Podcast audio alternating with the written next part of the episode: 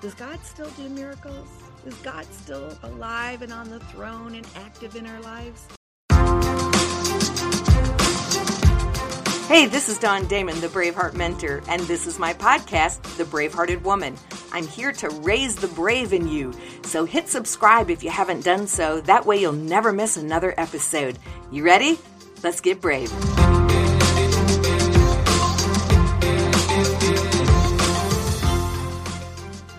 Welcome, everybody, once again to the Bravehearted Woman. I am your host and Braveheart mentor, Dawn Damon. Today, I have a really amazing treat for you now. And hey, y'all, if you're listening on audio, that's amazing. We're so glad that you're with us. But hop on over to YouTube channel, Dawn Damon, the Bravehearted Woman. I would love for you to join me over there. But what you're really looking at and what you're about to hear is a miracle, a living miracle. Does God still do miracles? Is God still alive and on the throne and active in our lives? Well, we're going to answer that question for you today. My guest today suffered what is called an intracerebral hemorrhagic, and she can pronounce it right, stroke at the age of 29, y'all. And then she developed epilepsy due to the stroke. It changed her entire life. Well, it's a miracle that she's even left with us on this earth. She felt called to share her story and her journey of faith, perseverance, grit, resilience resilience, bravery. And now, my guest, she says this I believe God has a plan for each and every one of us, but it's up to you to choose. So, even with her difficulties, she was able to go on with her life, be a wife, a mom. You're going to hear all about it today. Please welcome to the Brave Hearted Woman, my guest today, Lori Vober. Oh, Hi. You. Thank you, Dawn. Thank you so much for the wonderful welcome. I so much appreciate that. Well, we are looking forward to hearing your story because sometimes our listeners and just people in general, but certainly our midlife women, who is my audience, we think our life is over when we hit a certain age or we're not able to do something that we used to be able to do, or maybe our children have left the nest and we're left wondering, what do we do? You didn't even have children. At the age of 29, you had similar feelings. Who am I? What do I do? What's my life all about? Tell us a little bit about your story and why you were prompted to write your book. I appreciate that so much. And yes, I like you said at the beginning, it was I was age 29 when I had uh, my hemorrhagic stroke, and it was caused by a malformation of blood vessels on the right side of my brain, uh, something that I was born with that just was never detected. And uh, my husband and I were trying to start our own biological family for about a year and a half at that time. So as normal mid 20 couples, we were on the same fast track, both very career oriented, and uh, God uh, definitely had different plans. And uh, we were just shy of our fifth year wedding anniversary. Yes, everything just changed. Uh, I had emergency brain surgery that night to stop the bleed. Woke up 17 days later from a drug induced coma on life support and completely paralyzed on the left side. That journey in itself, right there, taught us so much. It taught us that in the blink of an eye, your whole life can change. And it also taught us that our plans are not our plans. And uh, so many people that are listening, some have faith, some don't have faith. Luckily, I did have a strong faith, although my faith journey has incredibly increased over the years. That it um, but, uh, uh, you know, it taught us in that moment that what we thought were our plans were not our plans at all. And God has an amazing purpose and plan for our lives, but that's where the choice comes in. He leaves it up to us whether we're going to follow his plan or not. Actually, just transition transitioned my career from the airline industry and customer support and sales to our church for the purpose of family planning. And I then realized that God purposely put me in a safe environment and changed my whole plan and my whole career really just to save my life and put me in a safe environment. And He has continued to do that. So I think it's when we are faced with tough challenges, and that's where the choice comes in. So many times we get stuck in our plans and we just have to look at the bigger picture. Yes. Well, you know, we just took a gigantic leap there too, because we see the end of the story. We see the beautiful story of celebration. You've discovered that it didn't happen to you, it happened for you, I'm mm-hmm. sure. But bring us back. What were the challenges? Because there had to have been some dark moments, some gloomy moments, maybe even a brush of anger with God. What was going through your mind at 29 29 and now you're awake. Did you even know what happened to you? Bring us back into some of that. Sure, sure. Um, it definitely wasn't all rainbows and flowers, definitely not. I have to say, some of the hardest parts were my lack of privacy and my lack of independence, especially in the hospital. I was in the hospital for two months and uh, just trying to regain. And we had to start from the beginning, uh, learning to swallow and talk and eat and learn to rebalance and sit up and eventually stand and then walk with assistance. And when my when I was first uh, I came out of the coma and life support and I was in ICU and then in the normal general hospital floor, both my parents and my husband could be with me at all times. But when I was transferred to the rehab floor, which thankfully my rehab was in the same hospital as everything else, many patients have to go to a separate rehab unit. So I'm thankful that it was at my actual hospital. I was alone. And that was really hard because in the middle of the night, I could not roll over at that point by myself. So it was either sit there all night being uncomfortable in that same position or hit the call button, ask a nurse to come roll me over. And I am a type people pleaser. That was a huge decision on my part of inconvenience. That in my mind, I was inconveniencing someone. Even that that that was their job. In my mind, that was inconveniencing them. So I would rather sit there for the next 12 hours uncomfortable than inconvenience someone, even though that was their job. And then it was a whole modesty situation of I couldn't go to the bathroom alone. I couldn't take a shower alone. I couldn't dress alone. And so all that privacy just goes out the door. And so those were the things that were super hard. And the good parts about it, though, were I like to exercise prior to the stroke. And I think that's the aspect that God used to help me and protect me emotionally is he really helped me on the physical aspect to maintain a focus of if I could physically keep rehabbing, rehabbing, keep trying to get better on a physical standpoint, eventually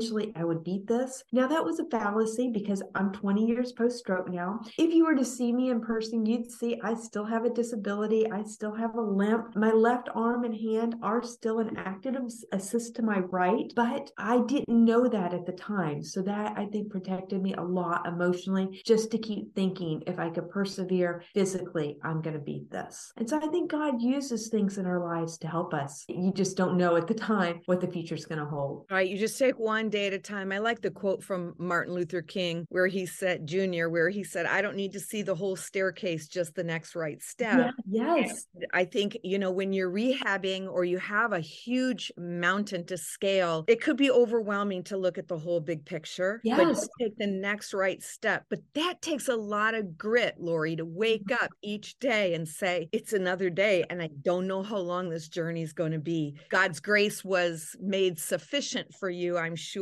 Oh. And you felt his presence giving you that courage and that strength. Very much so. And then, and you did mention the epilepsy. What happened is we took me off my anti seizure medication because I was not experiencing any signs of seizures, which is apparently common for them to do. Unfortunately, I have become a very big patient advocate for myself since then. And I just didn't know at the time to be that big of a patient advocate. So now in my journey, I am very big, number one, into stroke awareness to others. I'm also very big into patient advocacy to others because I've had to be on my own journey. And because when they took me off my seizure medication, unfortunately, the next day is when I started having uh, massive seizures. And it took years to get me on the right medication, stabilized again. Although I'm seizure free now, it's always in the back of my mind when's the next one going to happen? I always have to monitor my stamina, my fatigue, my stress levels. And so it's always going to be a part of my journey now. I have to say, emotionally, that epilepsy was almost harder than the stroke because there was no control. Right. So you feel really helpless and almost like, I don't know when that like next landmine is coming, but also did it steal from your independence? Are you able to drive? I mean, what did that do to you long term? Right. I can drive now, but yes, I do know. I mean, if another one happens, there goes the independence again because that is taken away. So that is a huge part. It's always in the back of your mind. So a lot of times uh, when we're faced with any medical challenges, so many times people look at you and they don't think anything's wrong. But so many times, all the things that are happening on the inside of your body that affects the outside, that's what people don't realize. They don't realize, even if you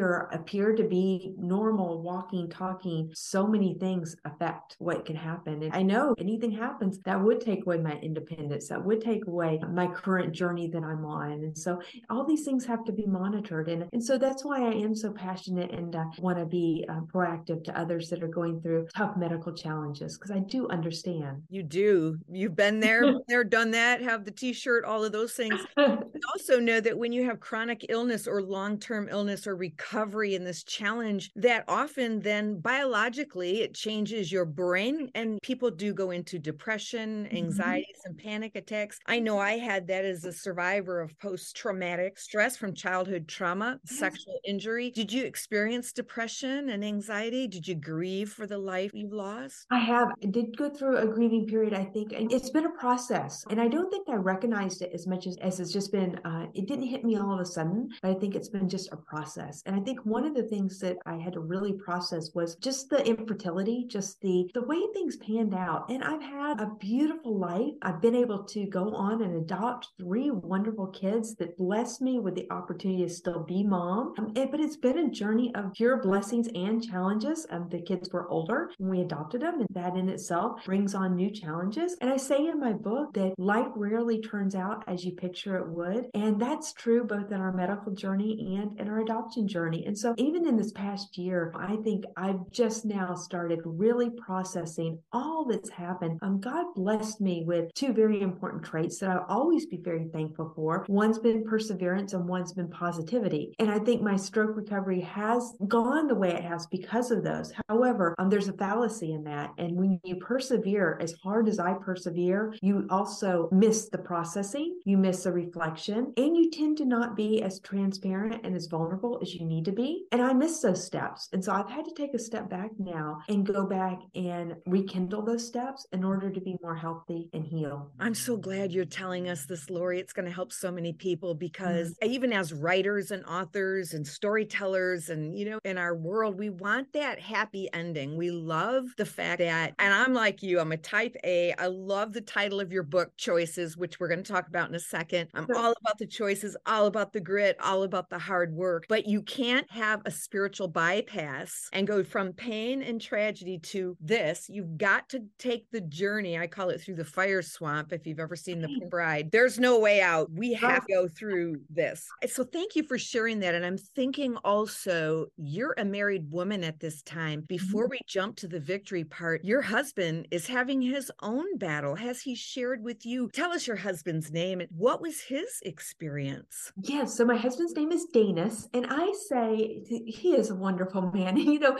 should I have our fifth year wedding anniversary? We just celebrated our 25th wedding anniversary last week. He's just a wonderful man. And we jokingly say at this point, we equally frustrate each other. And so, you know, we're like any other couple. We uh, laugh together, we fight together, and uh, we have our challenges. But I am just so grateful that uh, he has stuck by me. And, you know, we say we're 25 years in and we're 25 plus to go. And we will hand in hand um, journey this life together till the very end. And I moved actually from Oklahoma to Minnesota for my job. Again, it goes back to my plans versus God's plans. I moved there for what I thought was my job, and I God clearly moved there for my godly mate. My husband actually grew up in a house with a mom who battled cancer most of his life. She passed away from hormonal cancer after a 16 year battle one month before we met. And so I say, though, that he's my godly mate because he actually grew up watching his dad take care of his mom almost his entire life. And so I really think he has taken care of me the way he has and has had the compassion and just the ability to take things in stride the way he has, just because he innately grew up that way. He just knows it's just part of the journey. Saying no and giving up is not an option. And this is just what you do. And we are very much opposites in the fact that he's an introvert, I'm the extrovert. He's very content and very laid back. I'm very, let's go all the time. Let's be part of every single group, never stop, never sleep. And so together we make a good team that way. And uh, so I think that's just uh, part of God's plan. But I'm very proactive in uh, marriages today and like to speak proactively in keeping marriages together because I think so many times today in our world, people give up too easily for no reason. And I look at our journey and there's a million reasons why we could have given up. I mean, he's gone through job losses, uh, my medical journey in itself, the kids and the pressures and stresses we've gone through through the adoption and the parenting has been phenomenal that we are together. But it's only through the grace of God and that we've had the commitment and the love uh, to continue. And uh, so I give him all the glory, uh, God all the glory that he put us together and that He keeps our love strong. And part of it is you have to not only find things in common that you enjoy, but you always have to keep looking towards the future. You always have to have that goal of what are you going to do together in the future. And I think so many couples get so sworn into their families and their kids and what their kids are involved in that when their kids leave, they're left with nothing. We're actually first time empty nesters just now. I mean, we're so excited to be full circle and our lives are starting over again and we can't wait. But so many couples are at a loss at this point. They are. I mean, that's the whole population of women that I love speaking to. Eh, and of course, I am one, but in midlife, you know, there's reinvention happens two ways. We have to reinvent who we are and navigate this new season, and we have to reinvent what people think midlife is all about because right.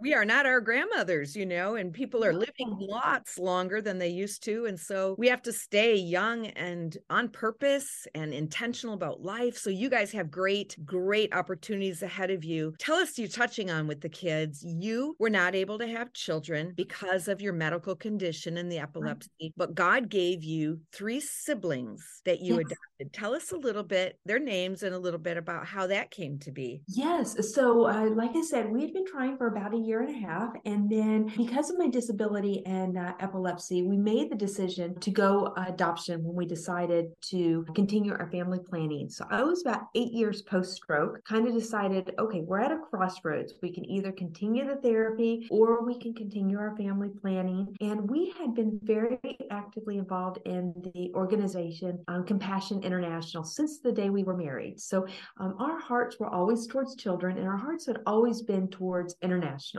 So that is actually why we picked international, just because that's our heart uh, anyway. And because we live in Arizona, we targeted the Latino community. And because of my medical background, Colombia was one Latino community that was willing to accept us as adoptees. So that's kind of how it ended up going towards Colombia. My husband and I, interesting enough, are both only children. And so we had this wonderful idea of what siblings would be like. Now, you know, they say grass is always greener on the other side till you get to the other side. Right, right. Yeah. Well, now that we have siblings, it's totally not what I thought siblings would be like. But I didn't know that until I adopted siblings. And so we did adopt um, the kids. They were ages six, eight, and 10 when we adopted them. We adopted a son and two daughters. Their names were Juan, Ingrid, and Angie. And it's just been an amazing journey of both blessings and challenges. Uh, it didn't turn out um, nearly as uh, picture perfect as we thought it would, but that's life. In the end, honestly, we have supported, nurtured, loved, cared, and planted the seed of faith in each of them to our very best ability. They're all adults. Our son Juan will graduate from high school in two months. He's now living in his own apartment with a friend, uh, about to graduate from both a tech school with coding as an emphasis. Our daughter has graduated, and our other daughter actually has also graduated and is now a mom. At this point in life, you know, we kind of feel like we've done the very best we can, and we just want them to be the happiest, most successful, most responsible adults they can be living their best life. And it's up to them. We brought them out of not a great situation. We gave them the very best family situation we could. And as parents, you always look back and think, what could I have done differently? What could I have said differently? How could I have parented differently? But at the same time, we did the best we could. And just as my book was I was coming out last year, this time last year, I actually was pre-diagnosed with ovarian cancer. My doctor found a cyst and I went in and I had a full hysterectomy and an appendectomy um, April of last year. Thankfully, it was benign, so I'm cancer free, which I'm so thankful for. But what we found out through the hysterectomy was I would be never, I was never able to conceive, which is why we were having trouble before the stroke, but we didn't know that. So that is so good anyway, because uh, we could have kept trying. And even without the epilepsy and the disability, I we would have never been successful. And so these three children were meant to be. These were our children that God handpicked for us. So this whole year has been a lot of processing for me of just closure in that area. And that's just been so good for me. And so again, it goes back to our beginning of conversation. And I would like to encourage others out there that if you've gone through a trauma, whether it's professional counseling, whether it's a mentor in your life, whether it's a life book you go through, take that time to process. And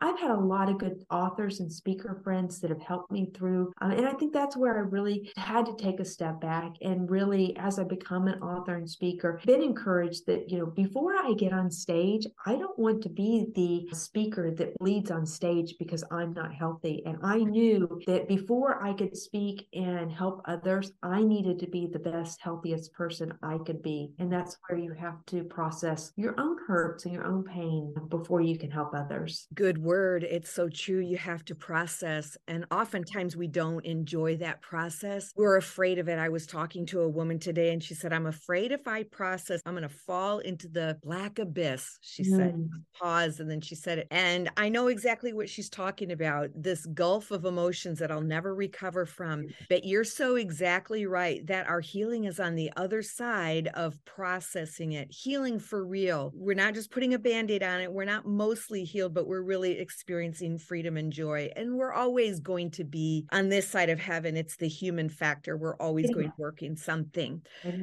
That leads us to the title of your book because you are right on, spot on. It comes back to choices. Yes. Tell us your book. Yes. So in 20 and 21, I really felt called to write my story. And I always thought I might write a book about my stroke journey. But this actually, once I started writing, became a totally different story. It's really our life story of all the challenges and blessings my husband and I have been through my medical challenges, our life challenges, our moves, our adoption challenges, our parenting challenges, and really the challenges we've gone through and God's blessings through them all. I started actually in my college experiences and uh, the perseverances and traits of perseverance God gave me way back then. And what I also did is I put reflection questions at the end of each chapter because I didn't want it just to be my story. I really wanted the reader to take that opportunity to reflect on their own journey and have this opportunity to uh, develop their own story. And I'm so glad God gave me the opportunity to come up with the title choices because I use that all the time and use it in my everyday life. Life is all about choices, and we really have a choice of which direction we're going to go. And I think, really, honestly, that's the struggle we all have is when we're faced with a tough challenge, and we are all faced with challenges, big and small, and so many of them are unexpected. We have a choice of how we're going to react to our circumstances. That's where the choice comes in is what are we going to do with it? And so many people get stuck. They get stuck at where they're at. And what I'm passionate about, and I'm so grateful, and God gave me this passion and drive, is to say that you have a challenge and you can't change your challenge, but you can use it for a purpose. And so I'm very passionate about using the challenges and experiences I've gone through to bring hope and encouragement to others, to let others know you don't have to be stuck in your challenges. Your new normal is going to look different, but you can still have hope, joy, and success in those. My book just won uh, two awards at a Christian award ceremony, which I'm thrilled with, but it just goes along with the fact that life continues and it's just what you make of it. And I have learned so much from other authors and others around me. And we talked about this a little bit before, but I just really hope those listeners can hear this about the importance of being transparent and vulnerable because I am just now learning how important that is. And I heard someone say to me recently that when you're not, not only are you denying yourself that, but you're denying other people the ability to bless you. And I think in this society, we look at vulnerability as weakness. And so we tend to not ask for help because we don't want to be weak. But if you'll turn it around and you'll have the perspective of being a little more vulnerable and connecting with others and asking for help when you really need help, think of it as that opportunity for someone to bless you. It just changes everything. That's a great perspective. And I feel like what you're saying is so valuable because, again, we do view vulnerability as weakness and we don't want to be the weakest link right. get voted off the island. You know, right. do, especially if we're a type A kind of a person, or like you said before, you know, you would rather spend 12 hours being uncomfortable than to put somebody out. Yes. And and I think that is the way many of us feel that we're maybe raised by parents that, well, I won't get into all that, but many of us mm. carry that. Like, yeah. I'll just, you know, take this and instead of finding our voice, and you said it, this might be your new normal, friends. I don't know what it is that has divided your life between before and after, now and then, but we don't get to choose what comes to us always. We don't get to choose what happens to us always, but we do get to choose how we're going to respond to it. We do get to choose our attitude gratitude. And we do get to choose if we're going to come into acceptance with our new normal and embrace it and learn mm-hmm. how do I move forward from here? What is the path forward? Grieve it, feel it, don't sidestep it, don't try to anesthetize the pain, don't find an outlet that is destructive for your life, eating, drinking, carousing, whatever. A lot of men sometimes listen to my podcast, pornography, women struggle with that as well, but really go right to the source. Takes an incredible amount of courage and bravery. You're doing it, you've done it, and I think we do it again in every season of life because we're dropped into a new environment and yes, never ends, does it? And it's like, oh, I've never been here before. I've never been in this place before. You are a woman of faith. Mm. You've written an amazing book called Choices. What's your favorite scripture? Is this book filled with scripture? Talk to us about what ministers to Lori. Yes. So the one scripture that I do use in this book was uh, Jeremiah 29, 11 through 13, which I know is very popular. It's used uh, throughout, and uh, I did use it in this book. And it's so powerful. Yes, yes. Your audience doesn't know it. It's a, for I know the plans I have for you, declares the Lord, plans to prosper you and not to harm you, plans to give you a hope and a future. Then you'll call on me and come to me and pray to me. I'll listen to you. You'll seek me and find me when you seek me with your whole heart. I do think that's extremely powerful and it says so much. And so that's the main verse of this particular book. I have other verses uh, that have spoken to me. Last year, I really developed a word of, of the year that became important to me. And I think that's important to have a word and a Bible verse to focus on because I think it just helps you focus. Last year's word was purpose, and I used it based on Proverbs 19 21 that says, Many are the plans in a person's heart, but it's the Lord's purpose that prevails. And I loved that because actually God gave that to me before my cancer diagnosis, even because I really thought I had it all figured out. I was going to be a new author and a new speaker. And He said, Uh uh-uh, uh no, that's again your plans, not your purpose. We're going to go through a different journey. You just have to laugh sometimes and say, Okay, God, yeah, I forgot you're in control. I'm not. But having that word in that verse just helps so much. Yes, and uh, this year is gratitude. My verse is uh, with gratitude. I'm just so grateful for everything. It's uh, based on First Thessalonians and uh, rejoice always and be thankful for everything. And I use that all the time because I am truly so grateful for every opportunity that comes my way. And we only have one life to live, and it's to live it to your very best ability, to serve Him with your whole heart, and give Him everything you've got because we only we only have today. You don't know what tomorrow is going to bring. And so why not give thanks today? Make it your best day and don't borrow worry for tomorrow. Worry is going to come tomorrow, so just keep going. Keep going. Words to live by. My guest today has been Lori Vober. Her new book Choices when you're faced with a challenge, what choice will you make? Lori, tell us where they can find your book and where they can learn more about you. If you want to have Lori as a speaker, where can they connect with you? Yes, I would love for you to connect with me on my website. It's at www.lorivober.com. You can find out all my contact information on there. I do have all my books on there, my journeys on there. I offer stroke resources, adoption resources. I also have a monthly newsletter. If you sign up for my monthly newsletter, I give you chapter one of my book as one of my free gifts. So I invite you to please jump on and do that. I also have my book available on Amazon, Barnes and Noble, and Walmart.com, but I do provide my own book as an opportunity with a signed copy directly from me. So I invite you to look at all those options. And we'll make sure that we put all of those things in the notes for you as well. If you're listening or if you're on YouTube and you can just click on those links. Lori, thank you so much for being vulnerable. Thank you for showing us what it looks like to be vulnerable and to yet still have joy and perseverance. And it's okay at times to say, I'm still in process. Good mm-hmm. job, my sister, my friend. Great to have you on. Thank you for being brave. Do you have one last word before we say goodbye? Oh, I just want to thank you so much. I just want to encourage your listeners to um, hang in there. Remember to be true to yourself. Uh, don't get involved too much on uh, what other people think. Remember who your creator is and uh, what he meant for you to be. And remember, just when you're in your hard challenges and you're in your hard, hard journey, there's still a purpose and a plan for you. So hang in there. Hang in there. This is Dawn Damon, and I'm going to leave you like I always do. Brave hearted women, is this your moment to find your brave and live your vision?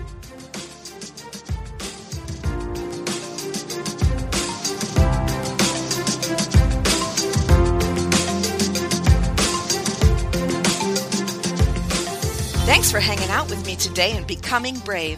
If this has helped you, be sure to share it with someone and subscribe so you never have to miss another episode.